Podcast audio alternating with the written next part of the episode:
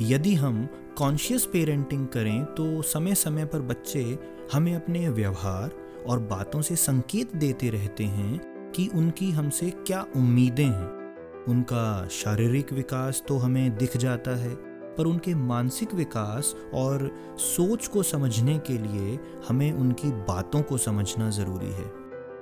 उनकी बातों ही में से संकेतों को समझकर आप अपनी पेरेंटिंग में ज़रूरत अनुसार बदलाव कर सकते हैं।